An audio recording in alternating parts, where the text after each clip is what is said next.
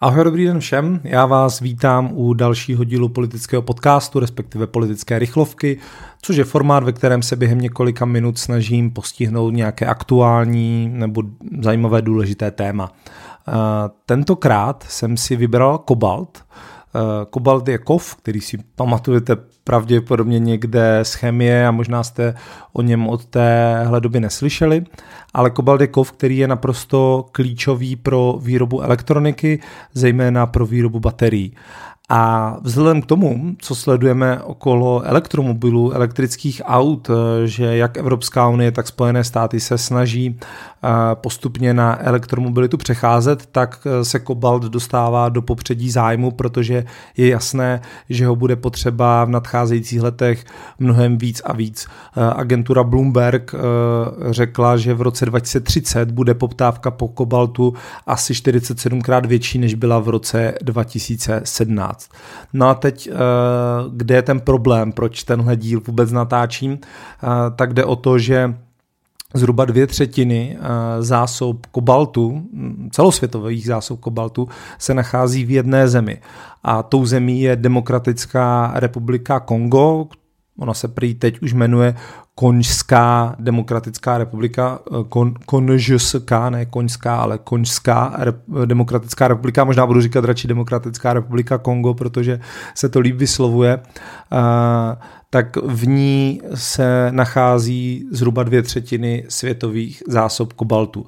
A kdo chce mít přístup ke kobaltu, tak musí být z touhle zemí za dobře.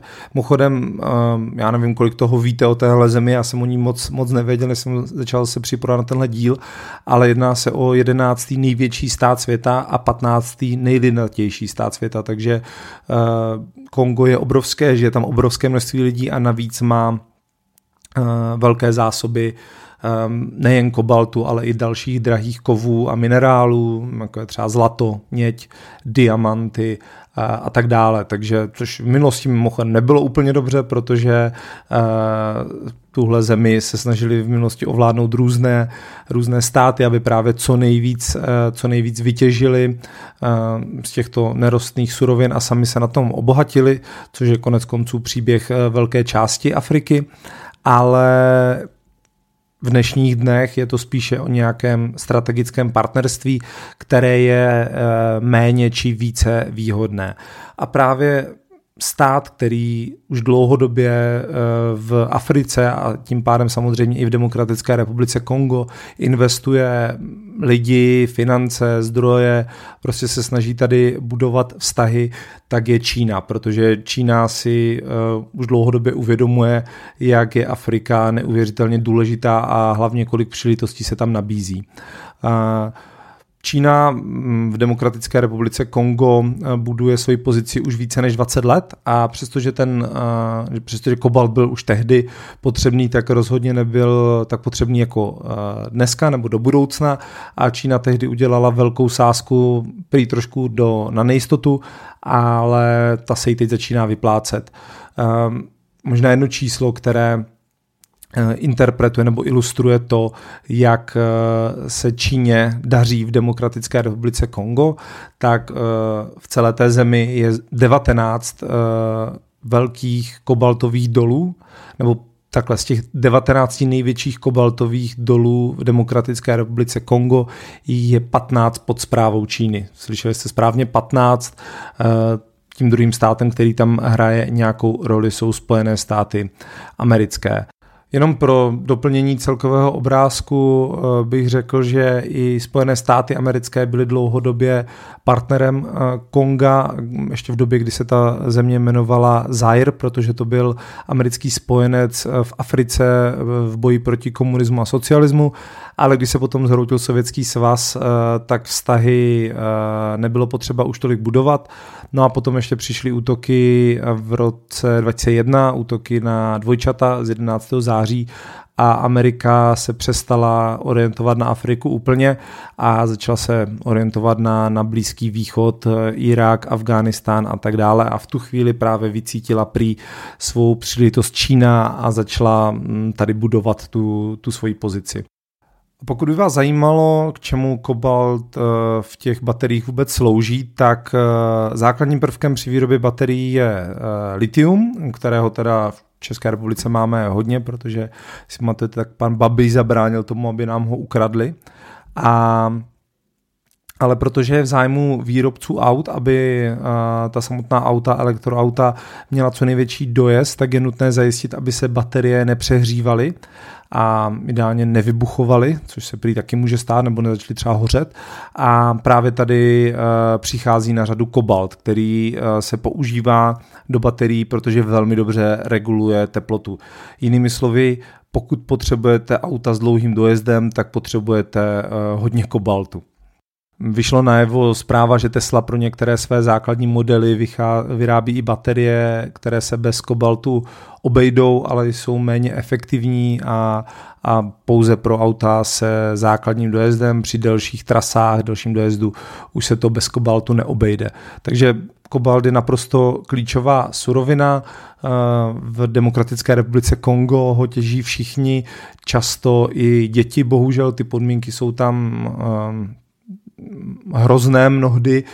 Bohužel Čína není úplně známá tím, že by se snažila hájit práva zaměstnanců nebo že by jim moc záleželo na tom, kde nebo kde a kdo se kobalt těží Často tam existují takzvané nezávislé doly, eh, které nevlastní žádná těžařská společnost a lidé, kteří v nich pracují, tak eh, vlastně těží prakticky rukama a právě jsou tam často zapojené děti, které se dokáží dobře protáhnout eh, v různých průlezech a dostanou se tam, kam by se dospělí nedostali. No a přestože Čína se samozřejmě snaží dlouhodobě budovat tu svoji pozici v Demokratické republice Kongo, tak eh, jeden z těch velkých dolů byl prodán i například za administrativy Donalda Trumpa. Um, hovoří se o tom, že se ho poradci snažili přesvědčit, aby se do toho prodeje vložil, ale on veškerou svoji energii směřoval směrem k uhlí a snažil se Američany přesvědčit, že se uhelné doly, doly na území Spojených států zavírat nebudou, oni, že oni nepřijeli o práci a nějaký kobalt ho vůbec nezajímal. Uh, prezident Biden v tomhle prý uvažuje jinak, uh, chápe důležitost kobaltu mm, eh, v budoucnosti, kde jsou elektrická auta a je mu jasné, že to bez Konga nepůjde, takže se snaží eh, zase ty vztahy budovat, ty vztahy, které tam hodně dlouho nikdo moc eh, nebudoval, takže uvidíme, jak uspěje dobrou zprávou asi by se dalo říct je to, že Demokratická republika Kongo, respektive její vláda, prý úplně není nadšená z některých smluv, které byly po roce 2000 uzavřeny. Čína prý úplně neplní své závazky a to partnerství dostává trhliny, takže je možné, že by eh, třeba do budoucna eh, Kongo hledalo eh, jiného, jiného hlavního partnera. No a proč je tohle všechno, co jsem dneska řekl, problém?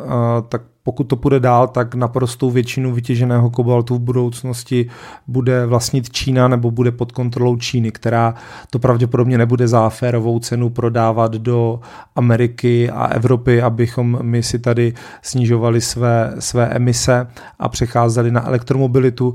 Je velmi pravděpodobné, že se to bude snažit Mm, použít v, v tom geopolitickém boji, který na celém světě probíhá a je možné, že takhle dostane, může dostat Evropu i Spojené státy eh, do kleští a, a zbrzdit celý ten přechod na elektromobilitu. O to důležitější bude, abychom dokázali zpracovávat staré elektromobily, protože prý až 40% kobaltu se dá při správné recyklaci z toho auta eh, získat zpět. Takže, eh, takže takhle, to byl kobalt, eh, Demokratická republika Kongo, zajímavá země v mnoha ohledech, zase nějaká válka, v uvozovkách válka o strategickou surovinu, která, o které jste možná nevěděli. Já jsem se tady o tomhle celém problému taky eh, dozvěděl poměrně náhodou, když jsem si poslechl podcast New York Times, ze kterého jsem čerpal, takže tady uvádím i zdroj. Eh, bude určitě zajímavé sledovat, jak se celý tenhle závod bude vyvíjet a pokud věříme v elektromobilitu, tak nezbývá než doufat, že prezident Biden podnikne eh, kroky k tomu, aby aby se zase Západ nějakým způsobem do Demokratické republiky Kongo dostal. Díky moc, pokud jste doposlouchali sem. Budu rád, pokud politický podcast podpoříte na Hero Hero nebo budete odebírat na Instagramu a tak dále a tak dále. Všechny odkazy dávám dolů pod podcast. Díky moc a mějte se hezky.